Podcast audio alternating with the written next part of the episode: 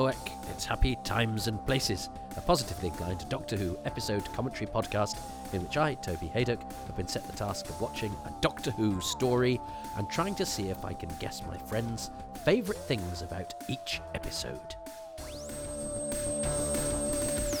Hi there, Toby, and hi everyone. My name is Jess Jurkovic. I'm a jazz pianist, arranger, composer in New York City.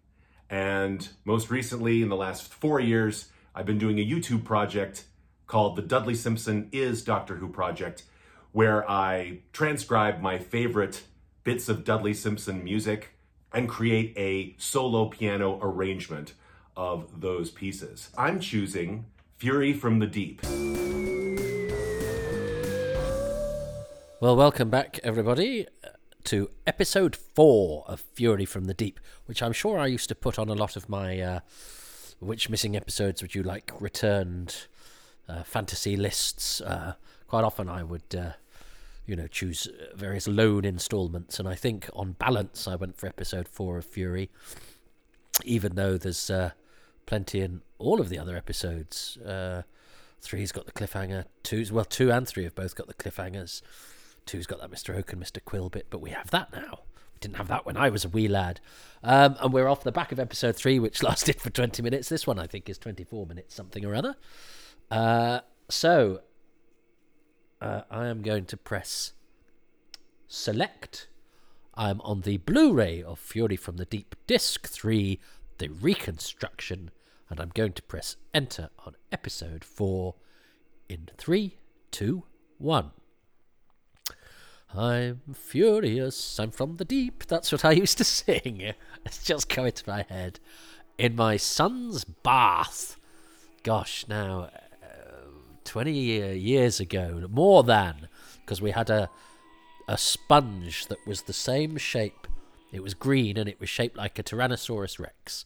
And I called, the, because I'm pathetic and a child, I called the sponge Fury from the Deep. And I used to sing, I'm furious, I'm from the deep. Uh, it kept me amused whilst trying to uh, pretend that I was communicating with a, with a b- baby. Um, so this is lovely, and yeah, just chose this really haunting piece of music and explained it so beautifully uh, in his assessment of episode three. It's a great shot, isn't it, of, of Robson silhouetted in the foreground and Maggie walking off into the sea. I remember um, I wrote to the, the, cast of this. I wrote to Victor Madden, Roy Spencer, who plays Harris, and John Abineri, who plays Van Lutyens, as a youth. We didn't know where June Murphy was. She was only discovered relatively recently, uh, married to Perkins, Brian Cullingford, who comes in into this episode. Uh, but I remember Roy Spencer saying, uh, you know, he watched in admiration as his wife in inverted commas, walked into the sea because I believe it was very cold. And I remember in the Hugh David interview in Doctor Who magazine, one of the summer specials, one of the best issues of Doctor Who magazine ever, interviewing this brilliant seeming director, uh, uh, who was married. Did I say last time he was married to uh, Vira from the Ark in Space? Um, and uh, he said that uh, you know yeah he had to make her sort of get on her knees and then duck under and everything and then she was immediately whisked back to the hotel for a hot bath and probably a brandy. Yeah they they gave you alcohol in those days. Ha ha ha ha so here is John Abineri he's got a very high crown. I believe I I don't know if he was a if he was a I remember my mum worked with somebody they called Tone the Toop it was a thing in those days a, a toupee. Uh, and he was bald later in life but uh, I, I, think a couple of people have said that he was a little bit sensitive about his high crown, which, as a balding man, I, there's there's less stigma. I think these days. I think I should. Hubert Rees, the chief engineer, is also a bit thin on top. Perhaps that's why I like this story so much. It's uh, there's key roles given to the follically challenged. Um, I think I should either go one way or the other, but I, I, I always seem to forget to pay attention to my hair. I was watching something the other day and. Uh, Jimmy Ellis was in it. It was the Billy Plays on uh, BBC Four, uh, and and Jimmy Ellis sort of combed his hair and brushed his hair. People used to do that. I haven't got a hairbrush. That's terrible, isn't it? And then I look at pictures of myself and go, "Oh God, I look a mess." Uh, but I have plenty of opportunity not to. Uh, anyway, that's just an aside. Why haven't I got a hairbrush? I'm a grown man. Uh, you have to forgive me, by the way. I'm I'm I'm full of a cold. Uh, Shirley is very poorly upstairs, but uh, I'm recording this on the, the, the, day before it's going out. Uh, for patrons who have just got, rather excitingly, this is relevant. Oh, and I do like this. Um, Jamie and Victoria having a moment. This is brilliant, isn't it? This is this is because they're seeding in the departure of Victoria, whose departure doesn't come out of the blue. Uh, I mean, you know, we know very well that uh, many a Doctor Who companion has gone, "Hello, I've just met you. Shall we be married?" Uh, or Leela's case, I mean, with Andred. I, have barely looked at you for six episodes, but I'm going to hold your hand at the end of the story. Um, you're going to look slightly surprised. Uh, and, and, and, you know, probably not really my type. Whereas Victoria instead goes, Will you be my mum and dad? Uh, uh, lovely couple. Uh, and they just go, Yeah, you could stay with us as long as you like, even though actually having another mouth to feed, paying bills, where's she going to get clothes? She's got one set of clothes. She's going to need some pants immediately. But anyway, uh, I, I Josh because this is actually very nicely done.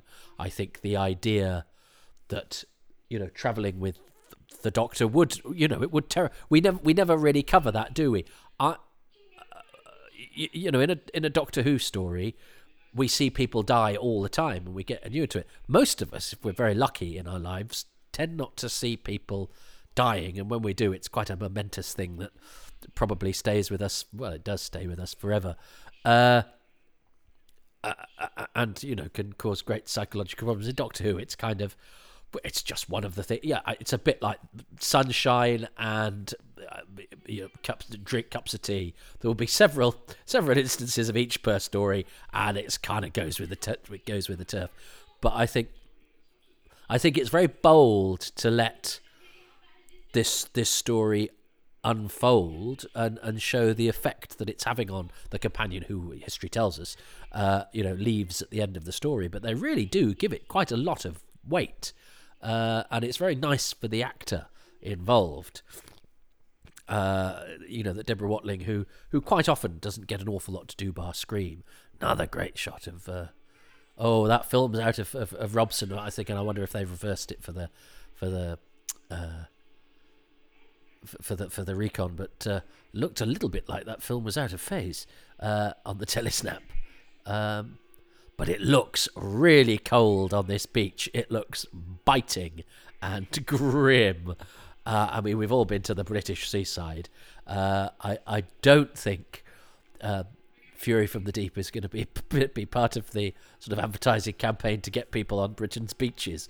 Um, although the, the, the advantage of doing this sort of uh, uh, and releasing the episodes before I've done the whole story is that John Deere, who's a lovely fella and expert on uh, Quatermass. He does the Bergcast uh, podcast, but he also really knows his old telly, and he's uh, he's uh, currently.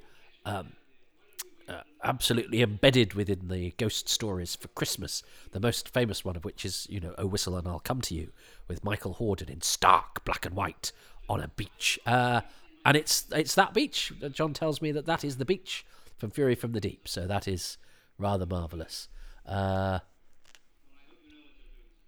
Oh, and this is where, see, this is where Gary Russell, in his uh, review for Doctor Who magazine, he says, you know, you know when Van Lutyens is going down to the impeller, he isn't coming out again. Well, I've always known that because the first time I'd heard of Van Lutyens, I knew he didn't make it to the end of the story. So I was quite surprised it was as far into the tale as it is. But at least it's it's been John Abineri has been given time to uh, get guest star billing in the Radio Times uh, Mr. Oak and Mr. Quill, and that's that's very discordant. Uh, it's it's it's it's not an organ, is it? But it it sounds like it sounds like a sort of kazoo noise being played on the organ, and and I don't know. It sounds a bit like Pob being dragged through a mangle and turned into music. Uh, um, but this is great because this is you know the, the, descending down and then with the torch and then this oh uh, and yeah this it's not a piano is it but it sounds like a sort of sounds like a sort of ghostly it is a piano uh, you need you need Jess but it's a sort of echoey piano uh, sort of slightly discordant discordant is very much the word for some of this music um, and this looks great, you know, because he's gone. It's nothing like a sort of inexorable descent down into trouble. Uh, and uh, you know he's, uh, you know he's the he's the, you know Harris is Harris is too distracted with his wife, so he you know Van Lutyens is kind of the the senior sort of guest hero type. Um, but I think you've realised now that he's slightly expendable. So that that foam, I think, because of the dark lighting and everything, it does look a bit scarier than uh, than uh, than it does in the Seeds of Death. It's it's you know the lighting here is pretty good, and that's pretty horrendous. Being being dragged down and seeing the hand go down, and that yeah, that panning on the uh, on the torch. That's all that's left of him. Uh, but yeah, that's really effective, isn't it? That's a that's a great scene, and I, I remember John Abineri telling me that it was quite dangerous for him because he had to find a little platform with his feet and then sort of duck under. Uh, but that's really nice. That's a that's a good scene. That's well done. Uh, and that's the end of Van Lutyens. Although he does not die, because this is one of those rare stories, everybody, where nobody is killed it's still, I think, regarded as one of the the scariest of all of the Doctor Who stories, and it just goes to show you don't need you don't need you know vast numbers of victims to make something scary. It's it's the threat, it's the heartbeat, it's the suggestion, it's the menace, and I suspect we don't know, but I suspect it's the it's the direction as well. I think Hugh David seems to seems to have uh, infused the thing with atmosphere and you know an unsettling vibe. Although it has to be said, there are um, there is there is one person I know who watched this at the time who said they found it a bit boring. Uh, but then again, there are stories that I watched as a kid that I found a bit boring that I now think are absolutely marvelous. So that's no, you know, don't trust the kids.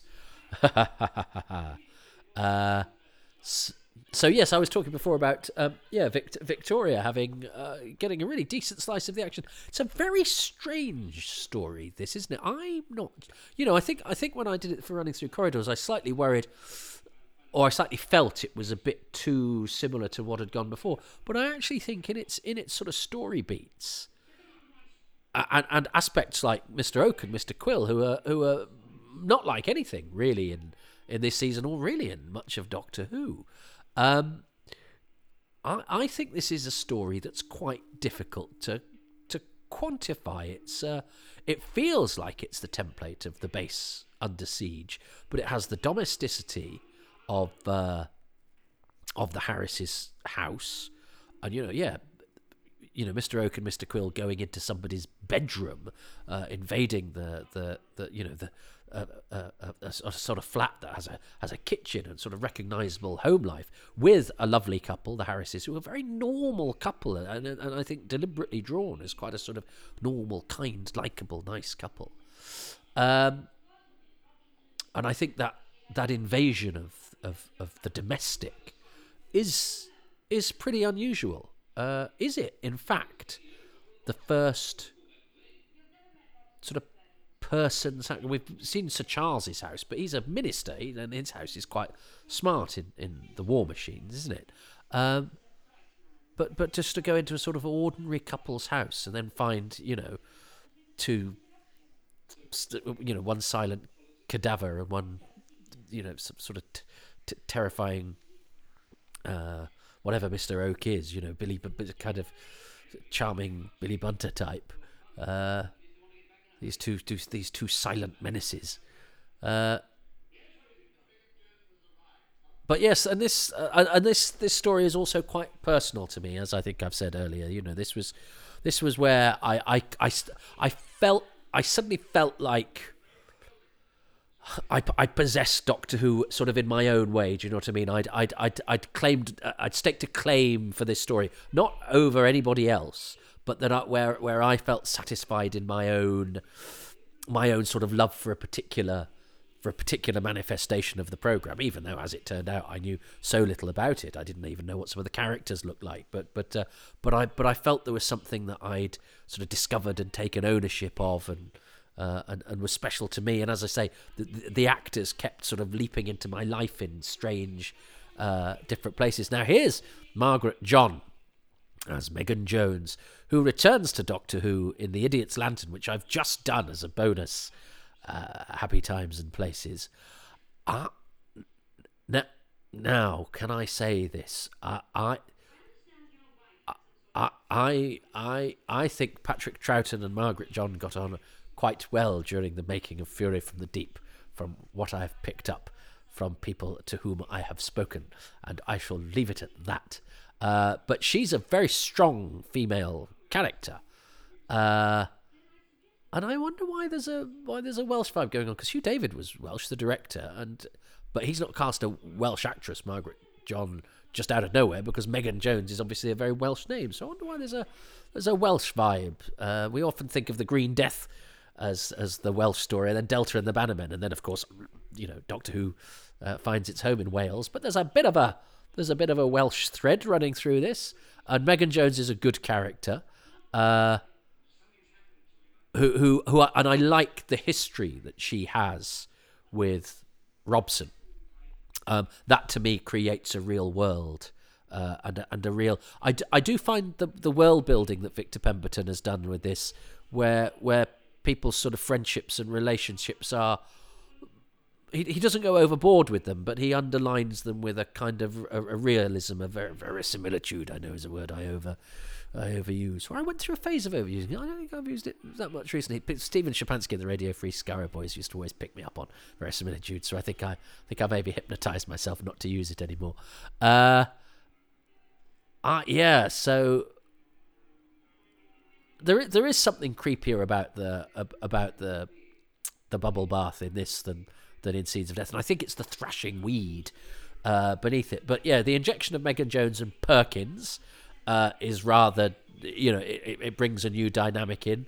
Uh, and Perkins is played by Brian Cullingford, who was who has an association with rigs because he was a DJ, Radio Caroline, or one of those. He, he you know, he was there was people might not know there was pirate radio in the UK where for, for, for, some reason if you if you were if you were not actually on the mainland you could run a radio station. If you've seen the film the Rich Curtis film The Boat That Rocked that touches into that. I love that. I think the now I think the thrashing the thrashing there of the seaweed really works. So if it is if it is realized like that throughout I think it doesn't look like it's that's basically Peter Day's arm. Uh I've been to Peter Day's house. He's not terribly well at the moment, sadly, and uh, but but uh, but uh, he, he's uh, and, I, have spotted him in Quatermass and the Pit uh, on on some of the film sequences because he was one of the first visual effects assistants. In fact, I've just been writing a chapter uh, for my Quatermass book coming soon, folks, about Jack Kine and Bernard Wilkie. I, I just dug out my taped interview with Jack Kine and have and have digitized it, which is why. I found, God, I started talking about this and then interrupted myself. Uh, what a surprise earlier in the episode. I found a tribute to Patrick Troughton from Radio 4, done by Jack May, General Hermack in the Space Pirates, who was a mate of Troughton's and was a Radio 4 star because he was uh, Nelson Gabriel in The Archers, who I, I remember having a brilliant line once when uh, he'd done his dialogue or whatever, and then some, some two other characters were having quite an intimate conversation. So so to make his his uh, his escape, he sort of said, "I think I've become surplus to requirements," uh, and I do I do like the idea of being surplus to requirements. Um, I can do a Jack May. I can't do many impressions, but I think I can do a Jack May. We are going to be too late again. Uh, but he does a tribute to Patrick Troughton, uh, and he. Uh, uh and I and I and I so I digitized it because I was I, I, was I wanted to digitize some of the interviews, the priceless interviews I've done with Doctor Who and Quatermass people over the years. Because of course I, I, sometimes wake up in a cold sweat at night because I've got a cassette and I think, what happens if it somebody wipes it? And I did actually lose one. I lost one that was a, a tape uh, with uh, the designer Clifford Hatts of Quatermass in the Pit, uh, and I still have sleepless nights about that. I had backed it up, and I still do have a backup copy, but the fact that I lost the original, just just like well, how come? And I know when I lost it, I was transcribing it. Uh, at a friend's flat when I was at university, and I think I must have left it there, and then he didn't know where it was. Anyway, um, so this precious stuff I mean, yeah. Well, no, it's. It's appropriate, isn't it? Because I'm talking about six episodes here that we can't see any of because people accidentally some somebody took Fury from the Deep to their mate's house and left it there. Uh, oh, if only it had been that sort of carelessness rather than wanton destruction. Would that make it better? I don't know. I like the way Victor Madden does this, uh, but it, it does strike me that he's already done something quite similar because he had that. Because I was I remember talking about how much I like that bit where he said that they're getting at me. Um, so, so there there are, and I know that the, the chief and Van Lutyens have had sort of you know back and forth two episodes in a row. So uh, much as I love this, I think I can understand the people who go. It's a there's a bit of sort of similar back and forth, and the introduction of Megan Jones and Perkins. Uh, you know, may may change the dynamic slightly, but it doesn't doesn't really affect the story particularly. She she has the nice bond with Robson that we see later on, which I think is very very effective. But she doesn't she doesn't really shift the plot. Um, I mean, you know, she advocates blowing up the rigs and all of that sort of stuff, but but from a position of authority. But I mean, you know, one of the others could could really do that. But strong female character in the Troughton era, good thing. Um, so yes, and Perkins, her factotum, who doesn't do an awful lot, does, however, uh, as was it Richard Straw in my? Uh, I think it was you, Richard, wasn't it? Who uh, who who picked up on my reference to pampas grass uh, and said that uh, you know what what what what what a what a Maggie Harris and Perkins getting up to because Brian Cullingford, who played Perkins, meets June Murphy, who plays Maggie Harris in Fury from the Deep. And if they hadn't been cast in this Doctor Who story, they wouldn't have, well, they wouldn't be married to this day. Isn't that lovely? All these years later, there's a married couple, they're both still around. Uh, I've never had the pleasure, actually. I, I emailed back and forth with Brian, but he's quite a, he seems quite a busy man, and they're always moving house, it seems. Um, and as I say, the BBC hadn't traced June for, for years and years, because and I think she's now called uh, Laura. Oh, I love this. Here's uh, here's Chief Baxter, played by Richard Mayes, the fine classical actor Richard Mayes, who, as I say, uh, was was doing loads of great theatre when when I was learning about Fury from the Deep, and the Guardian National Theatre Reviews seem to have Richard Mayes playing key roles all the time, and all he does in this is sort of appear on a screen and get dragged off. But I am a sucker for a scene in Doctor Who where somebody's on a screen and gets dra- dragged off. I love that bit in uh, the Macra Terror. There's something about not being able to help someone. There's something about watching somebody, you know, Im- imperiled on a screen and you can't do anything about it that I think that I think really speaks. It's sort of almost dreamlike, isn't it? Where where quite often you'll be in a situation you think, oh, I can help, and then something will impede it. You know, your hands turn to jelly, or your your feet are in, in, in custard, or whatever. Um, that idea of being, you know, be, the, the person being tangible and then being really really close, but but divided to you know enough that you can't actually interact or do anything and can just look helplessly on. And that's a beautiful Doctor Who thing, you know. That's the sort of stuff you get in Doctor Who that that that that is just I just love. I just you know it's it's familiar and yet it never fails to be exciting and compelling and moving and all that. This is lovely scene where where Jamie thinks Victoria's dead. The material for the companions in this story is very very good. Uh, I love Frazer Hines. Uh, he's he's he's he's uh, and I don't miss this to sound the wrong the wrong way. It, it, he's he's a real pro. He's he's he's always on point. He's he's he's he's and he's not he's you know he's he's quite instinctive. Well, but he's got the he's got the technique as well. But he he's just always on point. Fraser. He's uh he's uh but doesn't doesn't doesn't seem doesn't make it look hard. Do you know what I mean? Uh, he's he's very casual is the wrong word, but he wears it quite lightly. But yeah, he's always he's always bang on. He's a real pro. He's a proper professional. And I think when and I think when they give him, the, I think that that scene where he finds Victoria dead, I think he does really really sweetly. Uh, he's a great comedian, and I'm not sort of surprised when Frazer invests something with a bit of business and he's funny because that's kind of what he enjoys doing. But I really like it when when you see when they give him something slightly different to do uh, from from his normal shtick, and I, I think that's a lovely scene. It's funny because I was going to choose. Uh, John Abineri and Van Lutyens and all of that as my favourite bit from this episode. Uh, but actually, I I think Frazer uh, might have just stolen it then. Oh, because oh, because that's that's gonna yeah that oh but I think I'm more likely to get the points off Jess. So I was to steal. I was to steal the fact that John Abineri. I, I, talked a lot about him last time, and he was an actor that you you know always seemed to be in my sphere of reference, and, and whose perform whose presence in this seemed to be just a beautiful coincidence. Uh, and he's he's entered my life in various different uh, phases of it. Uh, and the fact that he gets promoted to guest star credit, and that he gets this brilliant scene, this brilliant death scene, and this is this is the end of it. It's not a death scene because he doesn't die. Uh, oh, I wish we could see this cliffhanger. It's great. Again, it's because it's not really a piece of it. It's, again, it's a sort of statement from the Doctor. Nobody's really under under threat, but I but it works. It's the battle of the giants.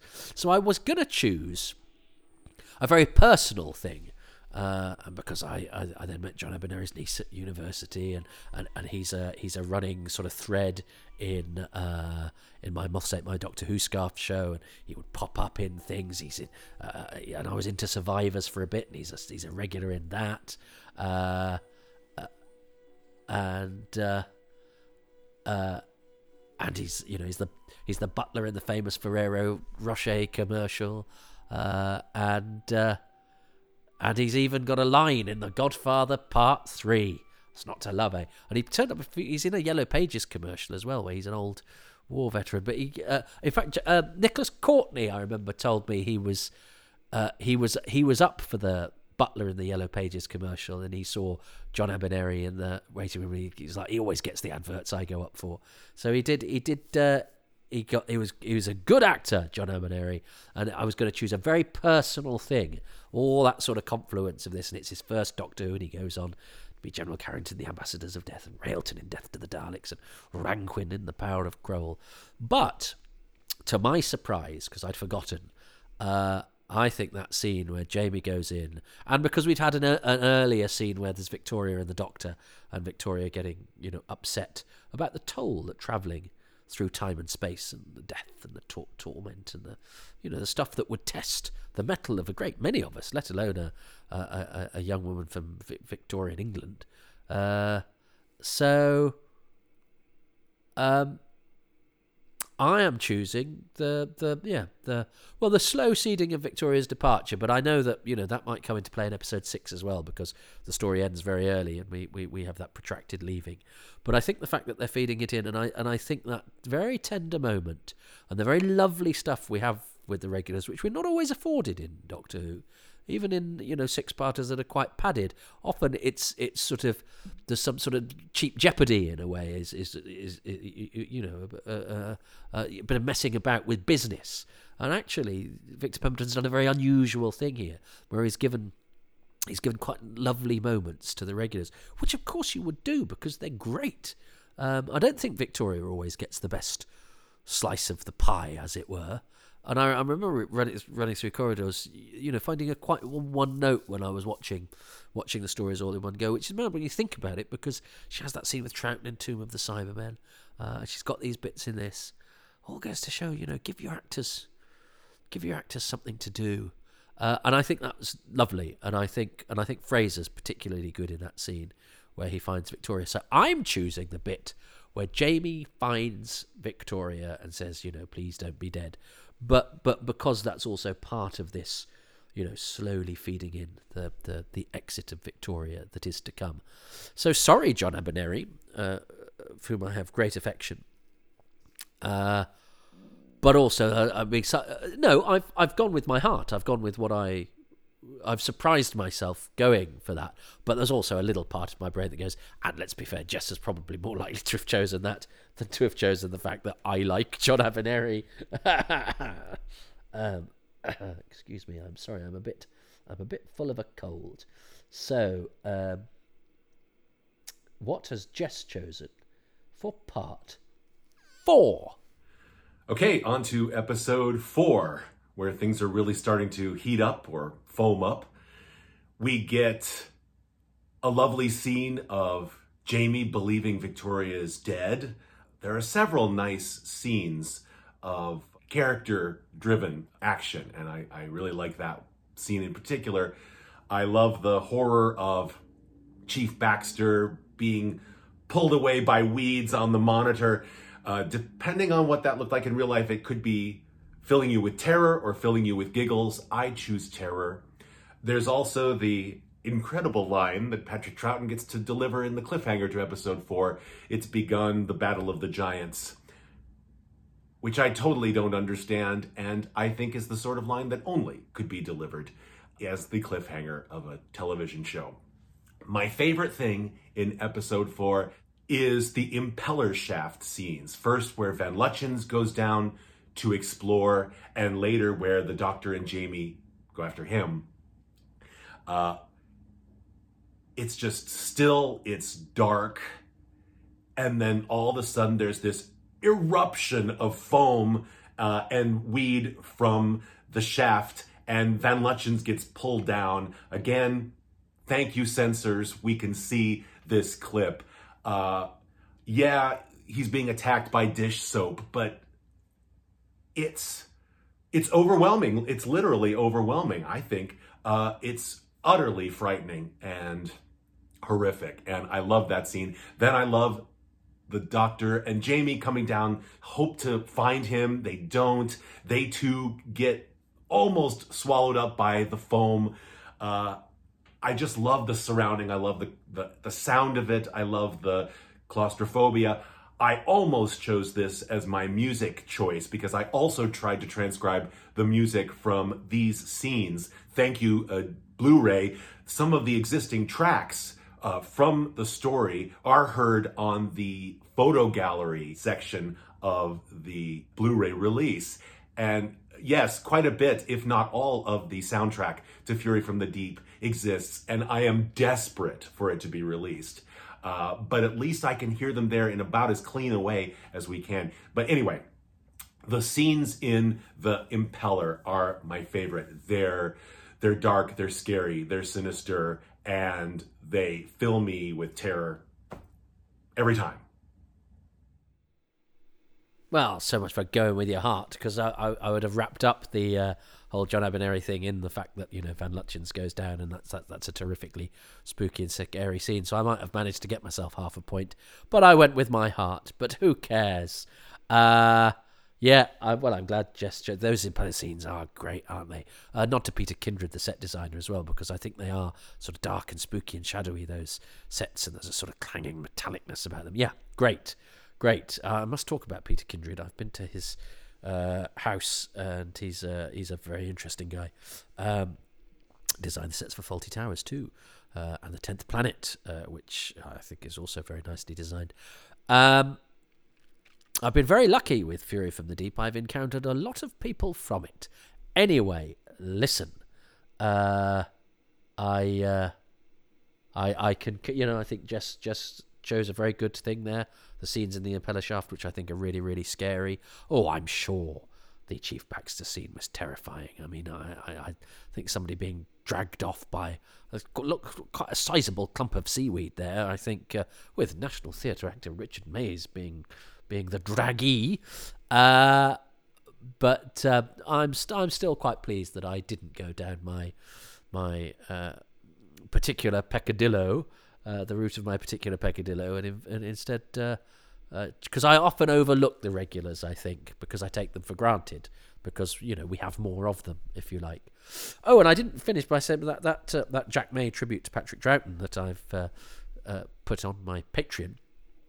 or, I mean, if you're listening to this and you're not on my Patreon, I did it six months ago. I, I put it out, and Russell Parker, who's one of the lovely Patreon community who also, you know, knows what's going on archivally at the BBC and all of that, uh, thinks that it might not exist. So on a C90 upstairs, something that I just used to uh, to uh, test this new piece of equipment uh, I've got. Uh, I might have uncovered a Doctor Who related piece of something that the BBC. I'm not saying I'm the only person in Britain that has it, but the BBC doesn't have it uh, apparently. We don't know. Stay tuned. I'm going to find out tomorrow. Uh, so, or five months and 30 days ago. Uh, patrons will find out quicker. Uh, but that that wasn't that wasn't a, a ham-fisted way of saying become a patron. I just I, I, tie that in because I'd started talking about it and then got distracted, going I can do Jack May, um, uh, Milo Clancy, Uh, but trouble doing impressions because you think you can do it and then you actually do it and you go, "I think that might have sounded awful. I've got a blocked up nose and a sore throat.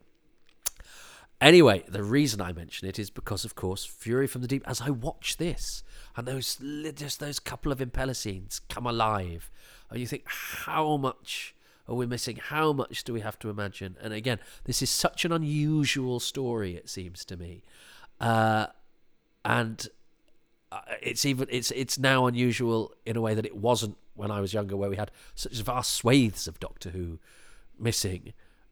You know, so many of its uh, companions in Oblivion, Tomb of the Cybermen, the none, the Ice Warriors, none, the Enemy of the World, three, uh, the Web of Fear, one, Abominable Snowman, I jumped over, two, uh, Wheel in Space, six. That was season five when I was a boy. None, episode two. None, episode three. Episode one, none, episode six. And now it's all episode two. Episodes one, two, three. No, what's up? Of Ice Warriors. Episodes one, four, five, and six. That was a none. I think I might have missed that out last time. That was a none. Wheel in Space is now all. Web of Fear is one, two, four, five, six. Fury from the Deep is still none. And Wheel in Space is three and six. So they've all had bits come back. Uh, except for well, Abominable Snowman is still only two, but actually, I remember there's a Doctor Who magazine, isn't there, where where that was a nun, but that was before my time. Episode two was back by the time I was cognizant of missing episodes, but even that was uh, was was empty at one point. But now the only the only nun in the whole of season five is this one, Fury from the Deep. Uh, so I just hope that um, you know somebody somewhere doesn't realise that they they've got the only copy of something which we would very much like to experience again. Uh, and uh, I don't know, it just felt quite nice. Where I, now it may be wrong. This this Troughton tribute. It may be that uh, the BBC have it, and uh, but but anyway, just ev- even just entertaining the idea that I might have you know found something that other people you know would otherwise not have been able to hear It's, is a lovely feeling. It's a lovely feeling. I feel finally, after 48 years, I finally may, might have made a worthwhile contribution to Doctor Who. But if not, um, I'll continue doing this instead. Uh, but I hope there's somebody out there that uh, that can plug some of the gaps of Fury from the Deep because uh, I don't know. I I just think it's a story that could. Well, they were all stories that could benefit from being seen, but I would love to see what what does he call it? Uh, dish foam. That's a lovely phrase of Jess's. I'd like to see the malevolent dish foam uh, and some of these lovely actors, but the atmosphere. That's what I want to see. And a man getting dragged away from the television screen by some homicidal seaweed. Oh, Doctor Who. Only Doctor Who could do that. But yes, it is a weird. It it is. Nobody has ever said it's begun the Battle of the Giants, uh, uh, unless it was with the full knowledge that the title sequence was about to roll. His very this is that's. I would like Victor Pemberton to have written some more because his his his idea of a cliffhanger just seems to be I'm going to get somebody to do something now because it's the cliffhanger, rather than rather than because uh, of, of any sort of story reason or jeopardy. But I kind of like that. But yeah, it is very much a. You wouldn't say that in any situation, would you? Uh, there's some there's some there's some seaweed at the glass. Uh, uh, hang on, I will I, I I I will make a statement about this that is one of import. Uh, and, and great weight. Um, are you doing that for any reason? I've got a feeling. I've got a feeling we're reaching the end of an episode, uh, which is what we're doing now. So um, uh, it's it's it's ended. The podcast of doom. Well, thank you very much for listening to Happy Times and Places, which is presented by me, Toby Hadoke. My special guest is Jess Jurkovic. Find his Dudley Simpson is Doctor Who channel on YouTube. He's Jester, J E S S T E R, the number two, Jazz, Jester 2 Jazz. Uh, but yeah, Dudley Simpson is Doctor Who. It's a wonderful part of YouTube with loads and loads of lovely videos, with loads and loads of lovely music. I'm grateful to Jess and to the patrons who make this podcast possible, and they include Andy Larson, Tom Hunter Watts, Christopher Meredith, Luke Cannington, Joanne Abbott, Paul Carrington, Neil Allen, Andrew Fordham, the Missing Episodes Doctor Who podcast, Simon Barker, Grant Davidson, David Hughes, Mark Swan, Rick Moran, Andrew Snedden, Paul Murphy, Paul Goodridge, Christopher Sharp, Christopher Joyce, and Jonathan Molyneux. The music is by Dave Gates, the artwork by Dylan Patterson. Uh, so, if you would like to join, I don't know what that noise was. That noise was of somebody that's got slightly tickly throat, slightly bunged up nose, uh, and uh, slightly throbbing head. But um, but we need to get the furiousness out from under the deep and onto uh, my Patreon page because I need to keep the patrons fed, and uh, they can be find, found at the trough at uh, patreon.com forward slash Toby Hadoke, where every week they get three servings of swill in the trough, uh, and uh, it's uh, servings of stuff, some of which is exclusive to patrons, some of which uh, is six months earlier and some of which uh, is not quite as uh, early as that, but still, the the Indefinable Magic and the Too Much Information podcasts are still um, a month or six weeks ahead of everybody else. And there's also Too Much Information, which is a patron only podcast, and monthly AMAs, which are patron exclusives, and you get your name read out on the credits like those people then just did. That's at patreon.com forward slash Toby Hadoke. £3 per month is the lowest tier. You get most of the stuff on that, but there are uh, also higher tiers that get a few other bits and bobs. And uh, you get 10% off if you sign up for a year in advance. You can also go to ko-fi.com forward slash Toby Hadoke if you don't want the monthly commitment. I'm afraid you don't get any of the lovely advantages, uh, but it's a way of, uh, you know, it's like if you if you saw me busking in the London Underground, can you imagine somebody there doing Mick Hucknall hits and getting uh, a few quid thrown into the hat, and me just standing there pontificating about the savages? People go, "Oh yeah, I'll give him, I'll give him the shrapnel from my pocket." Um, uh, but that's uh, that's what Ko-fi does. But it means you're not tied into a monthly commitment, and I totally understand that uh, in these times of financial hardship. But what costs you nothing is to go to iTunes, Spotify, Podbean, all of those places where you can leave comments and where you can give star ratings. And five stars would be very, very nice indeed. And a few nice comments too to give people something to read and some idea of what this is all about. And it might uh, lure them this way. And that makes these uh, midnight endeavours, well, it's actually 1.36 a.m. endeavours, uh, worthwhile. It means I'm not shouting at the moon. And uh, yeah, it's just, it, it, does help to get traffic uh, this way. So if you could do that, it costs you nothing but a little bit of your time, but it's time well spent and for which I would be eternally grateful. You can come to my comedy night in Manchester, XS Malarkey, at XS Malarkey on Twitter. Uh, and it's every Tuesday at 8 pm. And uh, there's fantastic comedians from all over the country and sometimes all over the world. There's a Twitch channel as well. Uh, we haven't been doing much on that, but there is an archive of stuff up there that we did during the pandemic. Twitch.tv. Uh, is it at XS Malarkey? Twitch.tv forward slash XS Malarkey? Oh dear, I don't know. I, have said it on all of the other podcasts. If you don't know it by now, um, and if this is your first uh, happy times and places that you listen to. Why are you jumping on on episode four of Fury from the Deep? I've just remembered this was an episode on some of the missing episodes. Uh, uh, rumors that were around when I was a kid. Fury from the Deep four in color was uh, was one rumor. I remember there was the odd rumor that the occasional Troughton episode had been shot in color. I suppose that's possibly something to do with the fact that some cine footage exists from Fury, uh, so that that might have you know uh, that might have melded into oh you know the episode exists in color because of course we do have some footage of uh, that lovely shooting in Ealing uh, of the foam spurting out of the pipes oh well I'll be talking about that in future episodes but um, I don't know quite how we started on XS Malarkey and, and ended up on the cine footage from the Ealing filming of Fury from the Deep. But you pays your money, you gets your segues. That's that's my that's what I do.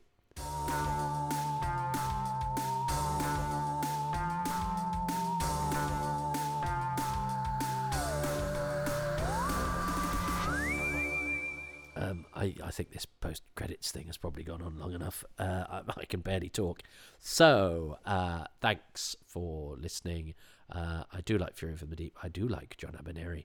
I do have a signed photograph of him. Uh, actually, that's funny because his spotlight photo that he sent me, because I almost remember thinking it's an odd one to have because it's got a sort of. It, it, it, it looks like there's a big shadow in the corner and a big blob, and you'd think that's an odd one to use, but it is a big blob that covers his his his bald bit. I think he I think he really was sensitive about his balls. Isn't that odd? How I don't think that's the stigma that it once was. I mean, I you know Peter Miles is another one.